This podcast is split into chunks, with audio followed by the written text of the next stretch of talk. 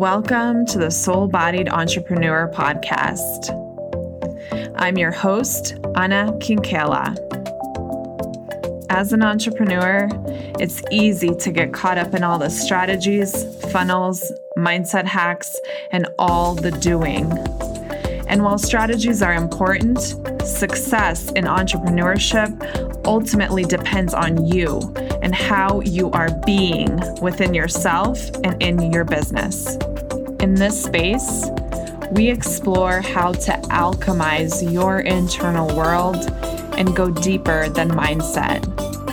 We dive into topics like conscious leadership, embodiment, spirituality, and leading from a place of wholeness and belonging within as you expand into quantum level energetic soul embodiment. Welcome to episode twenty-six of the Soul Bodied Entrepreneur. This is your host, Anna Kinkela, and today I am really excited to be sharing an interview, a conversation with you, with the amazing and wonderful Crystal. I'm going to give you some details about who Crystal is in just a moment, but I want to preface this conversation with just a little note from me. It was so important for me to have this conversation with Crystal because I see a lot of people not knowing how to truly listen to one another. I see a lot of people whitewashing and pushing aside people's genuine pain in the name of spirituality. And I think it's so important for us to change the way that we are showing up in spaces as leaders. This conversation is about how to be brave, how to be authentic, how to fully listen and hear someone, how to hold our own pain as well as create space for the pain of others without it negating, but actually enhancing the way that we practice spirituality, the way that we hold spaces with one another. There's a lot of conversations about light and love and oneness in spiritual communities, but rarely are there conversations on how to really hold the complexity of being a spiritual being in a human body that carries identities that mean something particular to the people who see you and experience you in the real world, right? In the three D realm. And this is complex, right? This isn't as easy as just applying light and love to everything and talking about oneness without recognizing someone's real lived experience.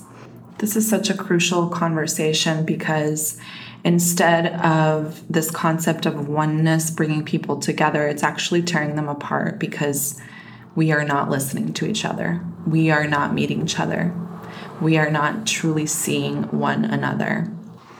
In the three D human realm, oneness to me actually just means connection and allowing space for difference, really honoring difference amongst ourselves and being brave enough to connect with one another genuinely in our pain, in our joy, with all parts of us. Giving ourselves full permission to mess up and to not get it right, to just show up how we are, and to really be aware of the places of privilege that we hold and to use that privilege in the best way that we can. Meaning using it in situations where we see someone with less privilege being hurt and stepping up, speaking, and calling ourselves on our own screw-ups and the times where we mess up, because it will absolutely happen, and that is part of the process, part of our personal process. So without further ado, I want to introduce you to Crystal Cobran. Um, she is someone that I ended up connecting with in a virtual community space on Facebook. And I got on her mailing list and was receiving her words every week. And I just really connected with what she was saying, how she was sharing herself so vulnerably and bravely with her audience. And I signed up for a newsletter because I do believe in her work in the world so strongly. So I reached out to her for this podcast a couple months back, and we both had such a crazy, hectic summer that we just ended up recording the podcast last week, and I'm so glad we did. I think I could have probably spent another two hours talking to Crystal about all of this. And so I think you're going to receive incredible value from tuning in, listening to her words, and learning from her. Crystal is going to tell you more about herself and also share her story on the podcast. But as a brief introduction, I wanted to give you a little bit of an understanding of who Crystal is. So Crystal creates spaces, facilitates live conversations and workshops, and builds online training tools that help us listen to each other, see each other, and understand each other. She's really here to help us connect more and fear less. She does this by facilitating race conversations in classrooms and communities, and she does this in a way where she helps us weave our stories together. So she provides this work, um, and I really encourage you to check her out on her website and to hire her if you are looking to have these conversations in your own communities. And I think it is important because it is a way that people start to feel seen and people start to feel truly included in the conversation. So I hope you enjoy this episode and that you receive as much as I did from this conversation with Crystal. Hello, everyone. I am so, so excited to have an in-depth conversation today with Crystal Cobran. Um, she is someone that I've been following for a little bit over a year, and I invited her onto the Soul Bodied Entrepreneur to dive deep into talking about what bravery looks like, what having hard conversations looks like, and I'm so excited for you to hear all about her and for us to dive in today. So welcome to the show, Crystal. I'm so happy to have you here. Thank you so much for having me, Anna. Mm-hmm. um, I'd love for you to share with our listeners a little bit about yourself and your work in the world. Mm. That is a very big question. Yes. I know. I know. I, every time someone asks me this question, I always have a little bit of a different answer. It's kind of like mm-hmm. rewriting myself every time. So mm-hmm. whatever comes up for you. I like that phrase. That that is a bit of what it feels like. It feels like writing my, finding a way to put my story into words. Mm-hmm. Um, and my story changes moment to moment. And so it changes each time. Um, so I am a, I'm a story weaver, um, which means that one of my greatest loves in life is sitting in spaces with people who feel like our stories are disconnected or disjointed, and finding ways to weave our stories together, or to highlight the ways that we're already connected, but that we missed. I I do that in a number of ways, but the main way that I do it is by listening and creating space for connection. And right now, that work looks like writing and speaking and teaching and consulting with curious and open-hearted individuals and organizations that are looking for ways to connect in conversations about race. Mm-hmm. So it's a bit of an odd job. Um, it's not one that I ever thought I'd have. I had a very different plan for my life, um, and for what I thought my life was going to look like. and I am slowly learning how to yield um, to the reality of what is. Mm. What an important job you have, though. I love, um, I love that you call yourself a story weaver. Um, I I have a relationship with that phrase. There's something about just acknowledging the quilt that we're creating with each other and how we're all interconnected through sometimes these invisible lines, um, but how powerful it is when we actually sit down and, and see the lines in front of us and um, get to a space of deeper connection. So um, I I love how people just kind of get pulled into the work that they do. And this last piece that you mentioned, which is, you know, you never envisioned yourself doing this work, but yet you're here and you're being pulled pulled forward in it. Um, I'm just really interested in kind of your story with that and how mm. you got pulled into the work and how that unfolded for you. Oh, Anna. So, oh, I can't wait to hear it. This sounds like a good one. Oh gosh. Well, I don't know. We'll have to see. I am. Um... So I, I I thought I was going to be a doctor. Um, that was my plan. I I went to the University of Florida for undergrad and majored in microbiology and cell science for the first three years. And right around my junior year, I basically couldn't take another step forward.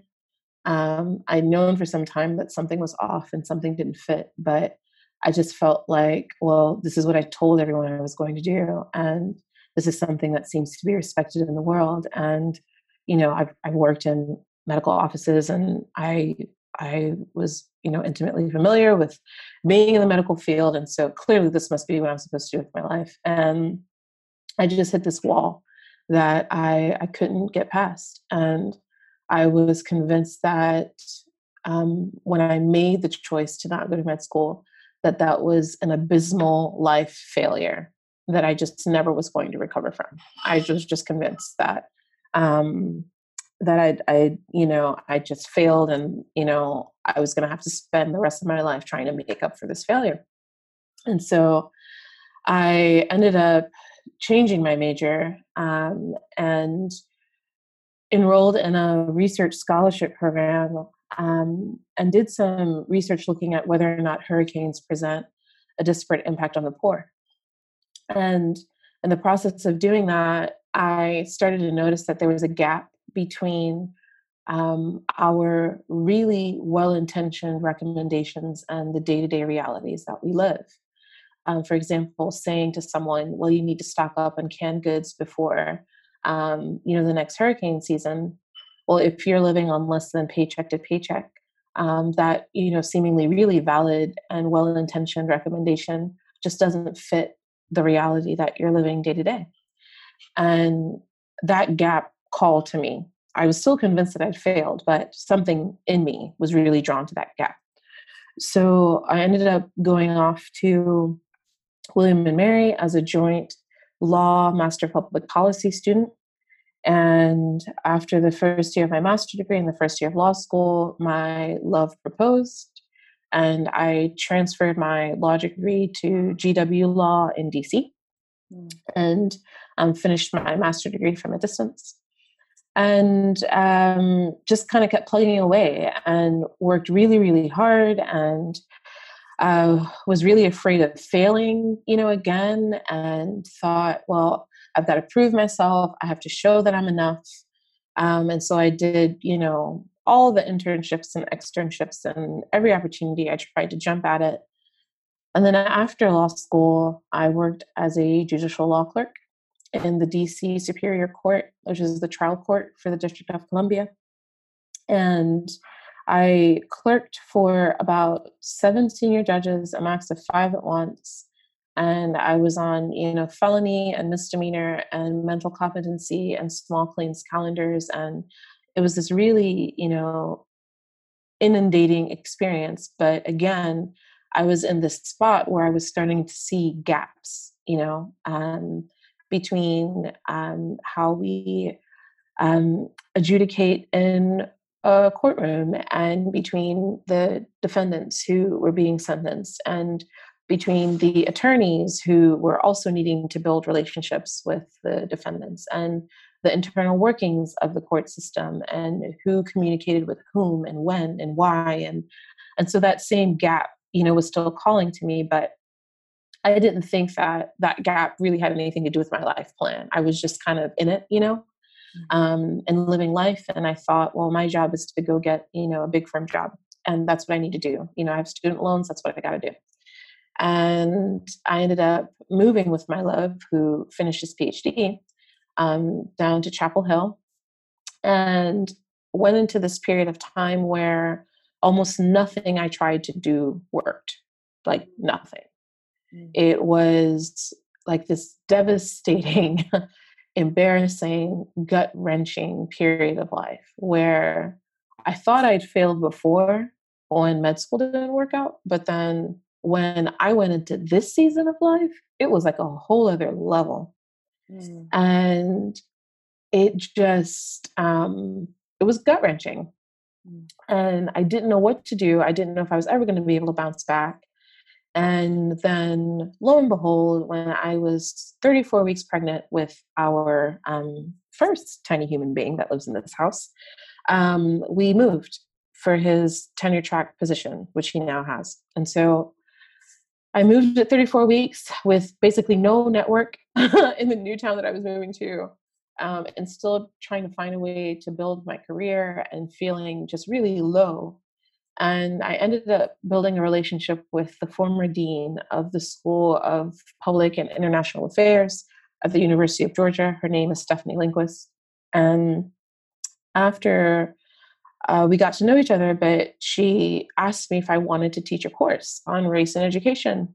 And I have always wanted to teach. And so I jumped at it. I said, yes. Uh, and I was terrified because now I was responsible for standing in front of a room and creating an environment where every single person in the space knew that their voice belonged. And I knew I never wanted my students to feel the way that I often felt in classrooms, which was very small. Mm-hmm. And I knew I wanted every single student to know that they belonged. Mm-hmm. And I had literally zero idea how to make that happen. Mm-hmm. All I knew was that I didn't want my classroom to be about shame, judgment, or me and my stuff.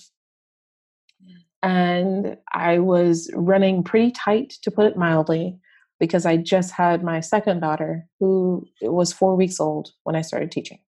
Mm. So I, you know, began teaching, and I, I got a really good piece of advice from um, from Stephanie Lindquist, Dean Lindquist, um, here at the time, and you know, she said, you know, if you don't if you don't know the answer to something, you know. Um, just kind of own it. You know what I mean? Just say, you know, like, I don't know, let me do some research and get back to you. Mm-hmm. And I really thought about that a lot. And it sat, something about that felt right to me. Like it, it sat well, like in my being. And so like on the first day of class, I told my students, I don't have all the answers and I don't expect you to either. And none of them believed me. Not usually something you hear from a professor. No. They basically looked at me with a mixture of, you liar, and I don't understand what you're saying. Um, like none of them believed me. And it took about three to four weeks um, before they were like, okay, she's for real. Mm. And I At some point after that, something happened in the classroom um, that I I realized was significant a bit later, you know, down the line. Um, the, my classes are conversation driven. And so I teach by asking questions.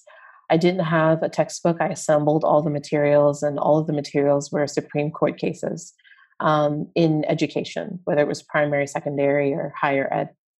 And I did it that way so that students could learn how to read the case law for themselves, and they could watch the precedent evolve, and they could begin to see the dynamic between that, you know, question of do like, are we creating social change or are we responding you know, to social change as far as the court system goes.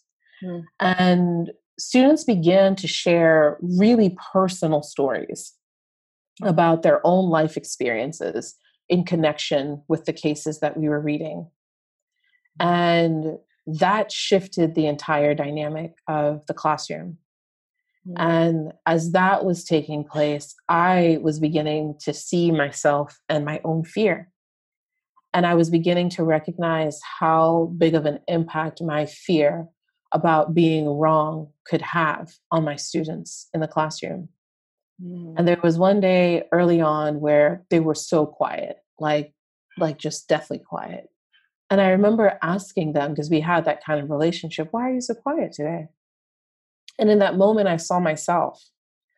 And I had come into class that day feeling so insecure and so worried about being able to be perfect that without realizing it, I was sucking the energy out of the room. Mm. And so I slowly began to realize, well, if I want to create this space for my students, then I've got to work on my own stuff. And the classroom is not the space for me to work on my own stuff. Mm. So I began to do that work. And then I created another course called, so this first course was called um, Race and the Law. The next course was called American Courts, Race and Social Issues. And I happened to be teaching this course during the fall of twenty sixteen. Mm-hmm. And so students were coming into the classroom where the space was not about me, my perspective, or my opinions. And they were thinking really critically, and there was room for all of their perspectives and all of their points of view. And I will never forget the day after the election. Mm. I will never forget standing in that room. And a lot of students showed up, and they were just, they were just shook. Like, that's the best word that I have. Like, they just felt very disoriented, even like no matter what their political perspective was. Mm. They just felt really off kilter. And um, it was a really tender and delicate space to be in. Mm. And I just remember standing in the front of that room and just feeling the weight of the responsibility of needing to create a space where, again, every single person knew that their voice belonged, and where students could process their fear or their optimism, you know, or their confusion or their disappointment or their concern or whatever they were bringing to the table. And again, I didn't know it at the time, but that experience turned out to be a really um, kind of crucial moment for me. And I taught Race and the Law one more time in the spring of twenty seventeen. And every single time I taught, my students kept telling me, we've never had a space where we could have the conversation in this way. We've never had a space where we can have the conversation in this way. Mm-hmm. And it was after um, the spring of twenty seventeen that um, in that window that the light bulb kind of started going on.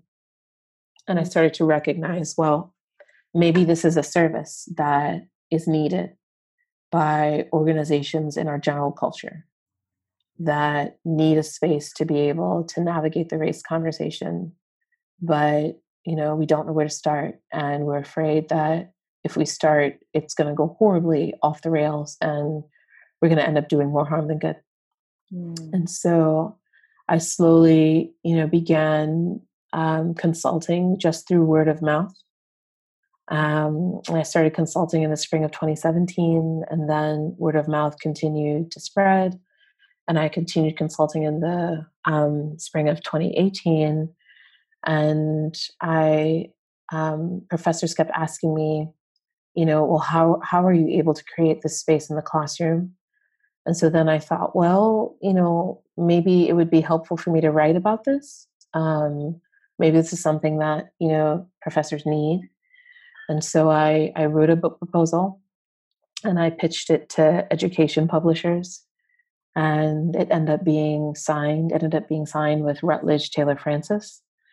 Um, and I began working on that book in twenty eighteen, and I launched my podcast in the summer of twenty eighteen because uh, we tend to learn a lot through modeling as human beings. Mm-hmm. And there just weren't many spaces where we could watch people have everyday conversations about race without it being like a thing, you know, like either we're debating each other or we're like trying to fix each other. There weren't really many spaces where we could just be together as we were learning how to have the conversation. Yeah. So I created the podcast with that specifically in mind. Um, and then I kept consulting. And then this year, um, I had to write the book and, and edit the book, um, which is called The Brave Educator, Honest Conversations About Navigating Race in the Classroom. Mm. And I rebranded my website um, so that there's an online home for people who are looking for a safe space for tools to navigate this conversation. And I began running my daily blog. Mm. Um, and I guess in the midst of all of that has been the realization or learning the lesson time and time again that not knowing isn't failure. Mm. Um, not knowing is where discovery begins. Mm. And that shift um, has helped me and is helping me learn how to surrender to the process that I'm in instead of trying to make it be what I thought it was supposed to be. Mm. Oh my gosh, Crystal, that's an amazing story. Um, there's so many pieces that I just want to tap into and what you just shared. Um, but I think one of the things that I saw as you were telling your story was how much your perceived failures actually kind of helped you realign with the path that was meant for you. And this piece of not knowing is not failing. It's where your discovery begins. That is so powerful. Um, and it's so hard in the moment, right? When we're in it and we're feeling like we're failing, there's like this sense of l- being lost, you know, feeling like you're not enough, like all the stuff that comes up in that space. But that your story is so powerful and really showcasing the way you get to kind of step back and look at all of the places where you failed, but where a lesson or a diamond came out of it, um, and how it put you in onto your purpose. That's really powerful. It, um, I'm sorry, go ahead. No, no, go ahead. It, um, it, I, I agree with you, you know, and it's a lesson that I continue to learn, and, and I can't, I can't even tell you how much, um, I continue to learn this lesson because the, the failure is the beginning. Mm-hmm. You know, like yeah. it's, it's not the end. And that's what I thought, you know, like I thought that every time I didn't reach an expectation that I'd set for myself, or that, you know, I felt like I'd been set, you know, by the culture around me or by the people around me, that, that, that, that, that gap meant that I was ending a story, when in fact it was the beginning of a new paragraph, you know, of a new book, of a new page. And it was never the end the whole time, you know, it, it was never the end. And even now it's not the end, as much as I might struggle to remember that. It's not the end. It's the beginning, because that's, that really is how we begin to discover. Yeah. Yeah. Thank you so much for sharing that. That was really healing medicine for me too. So I appreciate that. Um, yeah. I, um, so there's so many pieces that I just really want to dive into when it comes to your work in the world. And, you know, one of them is this piece around connection and fostering true connection with, between ourselves from all different backgrounds. And I'm just curious to kind of know, you know, what that process looks like for you. And it seems like one of those things is storytelling and telling mm-hmm. your own story and interweaving it. But, um, you know, how, how do you create that connection? What, what's, what are the most important things about making space, those kinds of spaces for people? That is a really, really um, powerful question. Um, and the first thing that comes to mind is listening. Mm. Um, I actually, I actually think that listening is one of the most important components, if not the most important component of my work, because especially in difficult conversations, um, and by difficult, I don't mean that word in the dismissive sense. I mean, as in, this is a conversation that involves navigating human pain intertwined with human reality. And so it is an inherently nuanced and potentially painful conversation to journey through. We can sometimes feel that pain coming if we're not already feeling it in lifetime. Mm-hmm. And that experience can cause us to react by trying to fix everything. Mm-hmm. But the difficulty with jumping over listening straight to fixing is that we miss each other in the process. Mm. Yes. I can't see you if I'm trying to fix you. Mm-hmm. I can't. I I can't really hear what you're trying to say to me, mm-hmm. the the questions that you're trying to convey, the pain that you're sharing, the the sense of of weariness and weeping that you feel because you maybe you can't believe that you missed this. Like, how could I not have seen this? Or or perhaps you feel like, I don't know how to convey the reality of what I live, and I don't understand why it is so hard for me to find these words. Like, I can't meet you there if I skip listening and I jump straight to trying to fix you. Mm-hmm. And that that piece is fundamental. It's just, it's where it's where we begin to journey together, is in the listening. Yeah.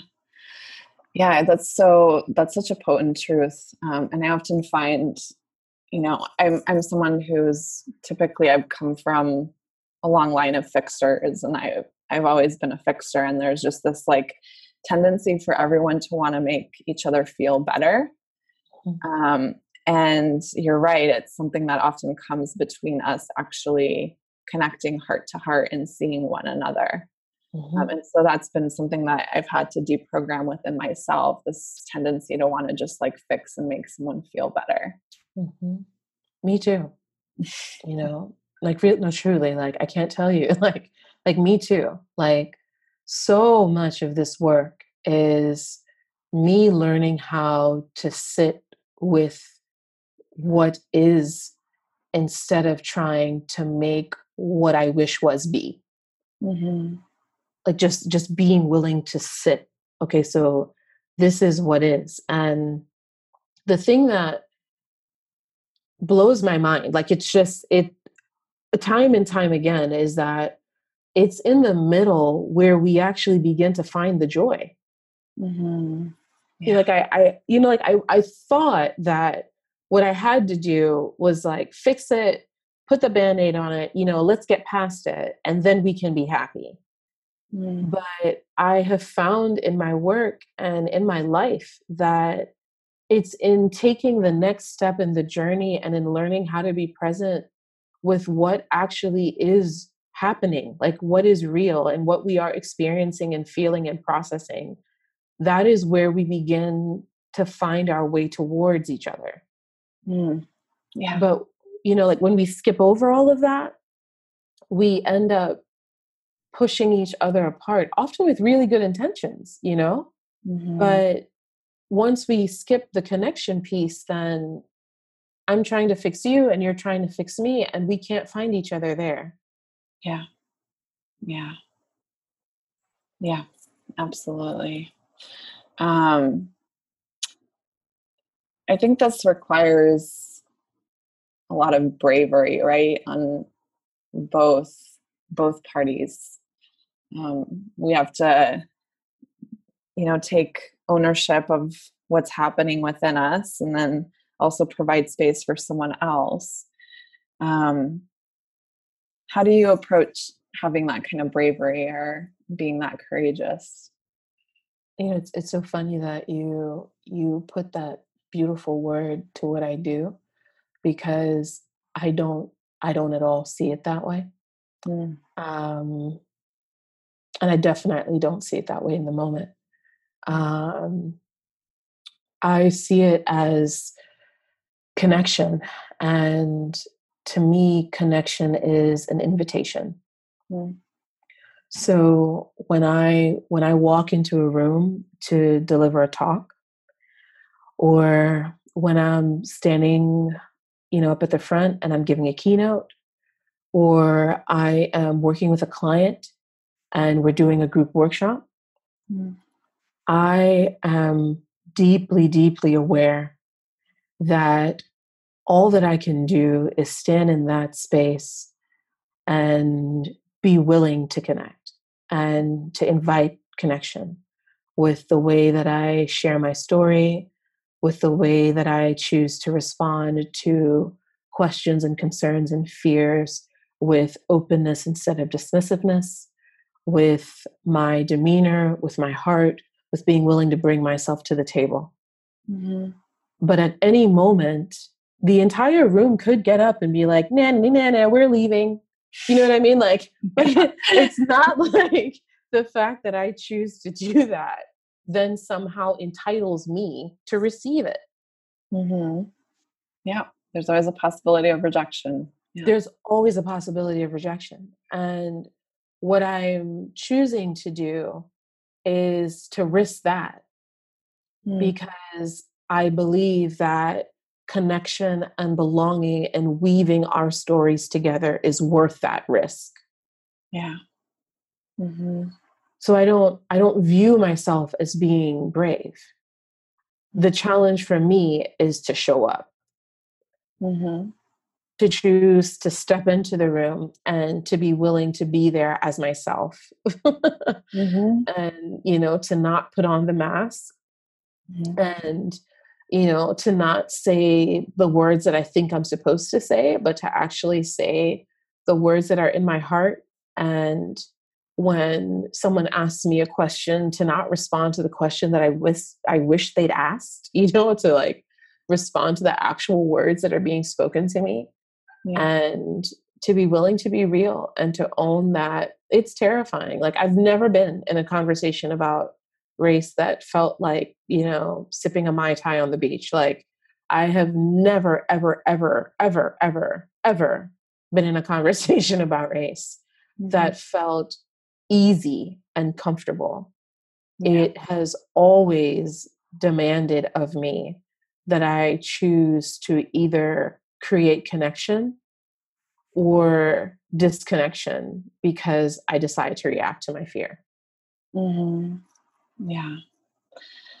Yeah. And, you know, everything that you're saying, just, I think that right now what's, what I see happening in the world, at least on one level, is there are a lot of people who are stepping into their voice, who are finding that bravery and that courage. And it's also takes a lot of courage to be able to kind of go against like social, cultural um, rules, attitudes, ways of being that want you to fit into a box and want you to stay small. Um, especially ancestrally, like everything, right? Um, and it's, so, I mean, I'm curious, how do you do that work within yourself? Like, how do you, how do you claim your voice powerfully um, when there are all of these other voices that are afraid of being judged or rejected or, um, or, you know, afraid of not being seen? How do you, how do you hold that and still show up anyway? You know, um, it is, for me, it is, it is imperative that I am willing to tell myself the truth, mm-hmm. like imperative. Um, and especially in this particular conversation. So in the race conversation within our culture, we don't really have a set of broadly agreed to norms. We just don't. Yeah. Um, You know, if, if we were going to have a conversation, say, about, um, I don't know, college football, right? Um, maybe we went to different undergrads, and maybe our undergrads were rivals, but we could actually navigate through that conversation together, right? Like we could banter, we could have a back and forth. Um, that's something we do on a regular basis. Mm-hmm. None of that exists in the race conversation. Yep. The race conversation tends to operate on polarities, right? So it's it's an either or. So either we're sitting down and we're going to hash out the solution, you know, mm-hmm. in the next five hours, or we're not talking about this at all. Mm-hmm. Or either we're going to sit down and we completely agree, mm-hmm. or I'm done with you and we're not going to have this conversation. Yeah. Um, so there's no, there's, there's no in between, and in the in between is the how. Mm-hmm. So we know that we need to have this conversation, but we believe we're already supposed to know how to do it. Mm-hmm. And then we skip straight to judging each other and ourselves because we don't know how to do it. Mm-hmm. And in the process, we end up depriving ourselves of the opportunity to learn how to do it. Yeah. Yeah. You're describing that like mind emotional loop that happens, and just the way that we get trapped in, in the same way of relating to each other. Mm-hmm. Um, yeah. So, you know, I know that in my, in my circles, in my community, and I tend to be in, you know, mostly spiritual communities with other women, and it tends to be mostly white women. Um, and I think one of the things that I've observed in our conversations um, when it comes to race is there's this kind of either people, you know, want to talk about the way that we are all one with each other from the spiritual mm-hmm. perspective.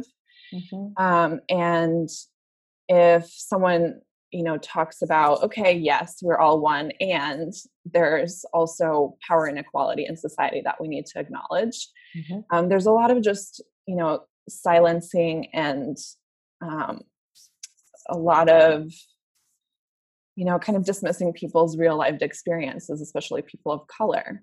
Mm-hmm. And so, you know, I'm wondering, like, in this space of how to have conversations about race that are authentic with where we are, but also that, you know, are conscious of the impact that we create, and also, you know, holding space for both all being one and, you know, there's power inequality in society. How do you navigate that space? How can you, you know, create space for people to be heard mm-hmm. and also be authentic?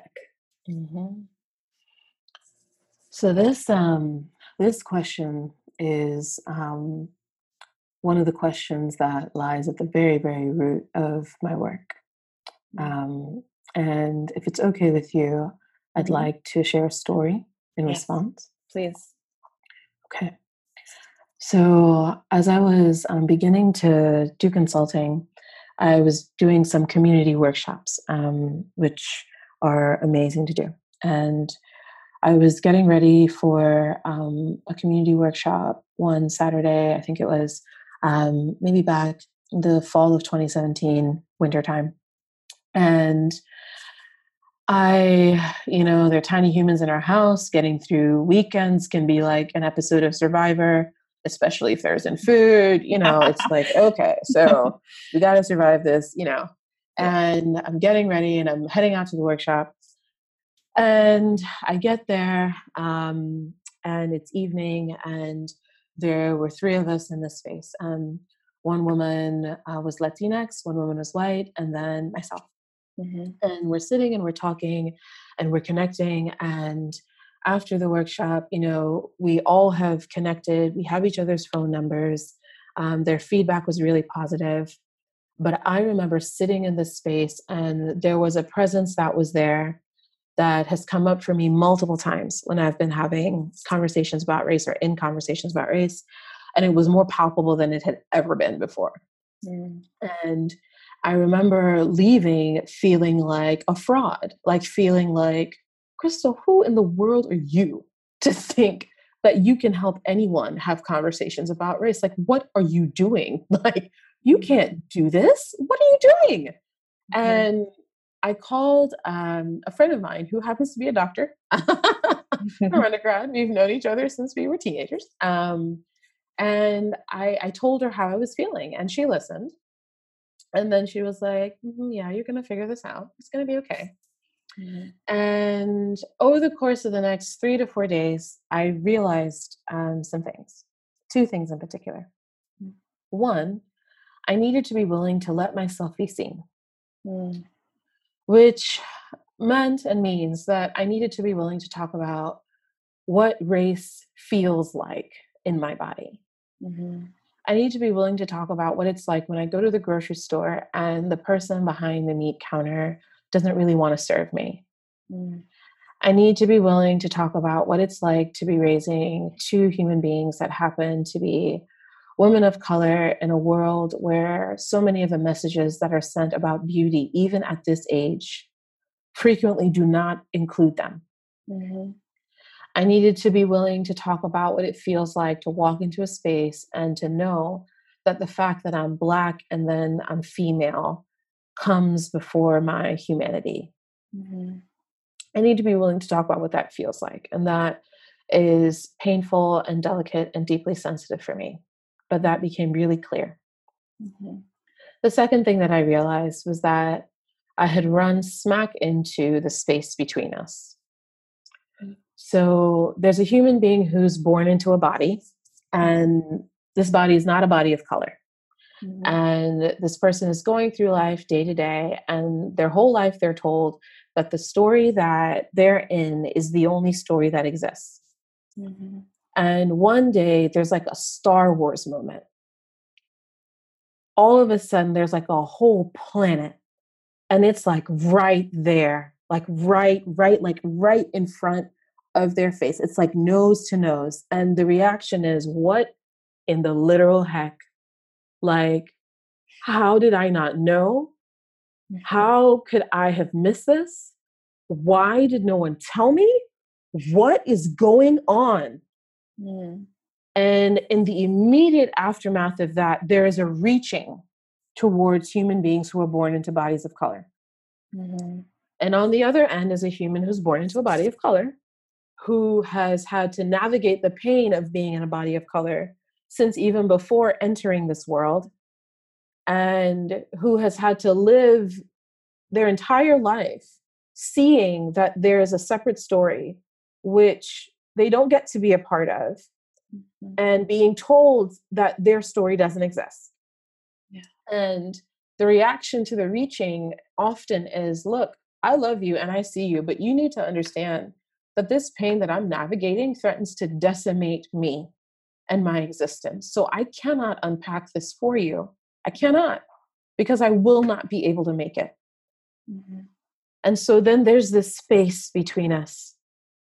Mm-hmm. Even in close, intimate relationships, there's this untouchable patch of earth that's just there. Mm-hmm. And that brings us back to that moment in the classroom when my students began to share not just about the material, but about their personal experiences and feelings connected to the material. The way that we cross the space between us is with shared feeling. Mm-hmm. That's how we cross it. It's not fixing. It's not performance. It's not platitudes. It's not aspirations. It is through shared feeling. Mm-hmm. It is in the weaving that we managed to cross the space between us. Yeah. Hmm. That legitimately made me tear up. That was a really, really beautiful way of describing that. And you're absolutely right. Um, that space between all of us, if we can sit in it, um, is like the, the ground where we find that connection, and actually like really connecting with our heart centers when we share our stories in that way. And when we can sit with the pain of others and mm-hmm. the pain within ourselves, mm-hmm. which I think is something that I see. I, my external observation is that because we have such difficulty sitting with our own pain, that it's hard to sit with the pain of others and actually recognize how something affects them in their own life, yes. because of the yes. identities that they hold. Yeah. Yes. Yes. And that's, that's what I hear. And this, this is, this is like where the work comes in, right? Mm-hmm. Is as you ask that question, it really could have been so simple for me to dismiss it outright, right? Mm-hmm. And for me to say, well, look, if, if you're not willing to see the reality, then I can't help you. Mm-hmm. But the trouble there is that we end up leaving the pain on the table. Mm-hmm. Because when I heard you ask that question and you described so many deeply spiritual, well-intentioned women mm-hmm. feeling that sense of resistance towards, you know, going there in the conversation, yeah. what I heard was fear and pain. Yeah. That's what I hear. Mm-hmm. It's, it's, um,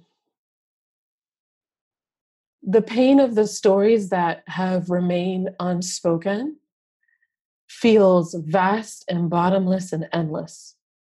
Mm-hmm. And the pain is so extraordinary and wide mm-hmm. that we often don't know where to begin. Mm-hmm.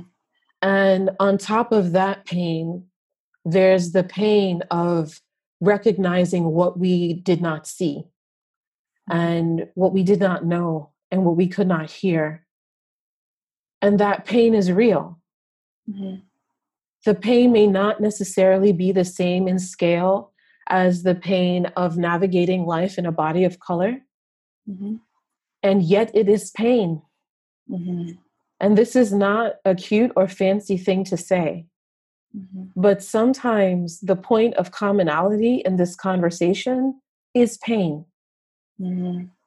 And if the pain isn't a competition and it's not a comparison, yeah. but if we can begin to acknowledge, you know, something, I'm in pain because I'm living this, and maybe I'm in pain because I haven't lived this, mm-hmm. then all of a sudden there's a patch of dirt that we share.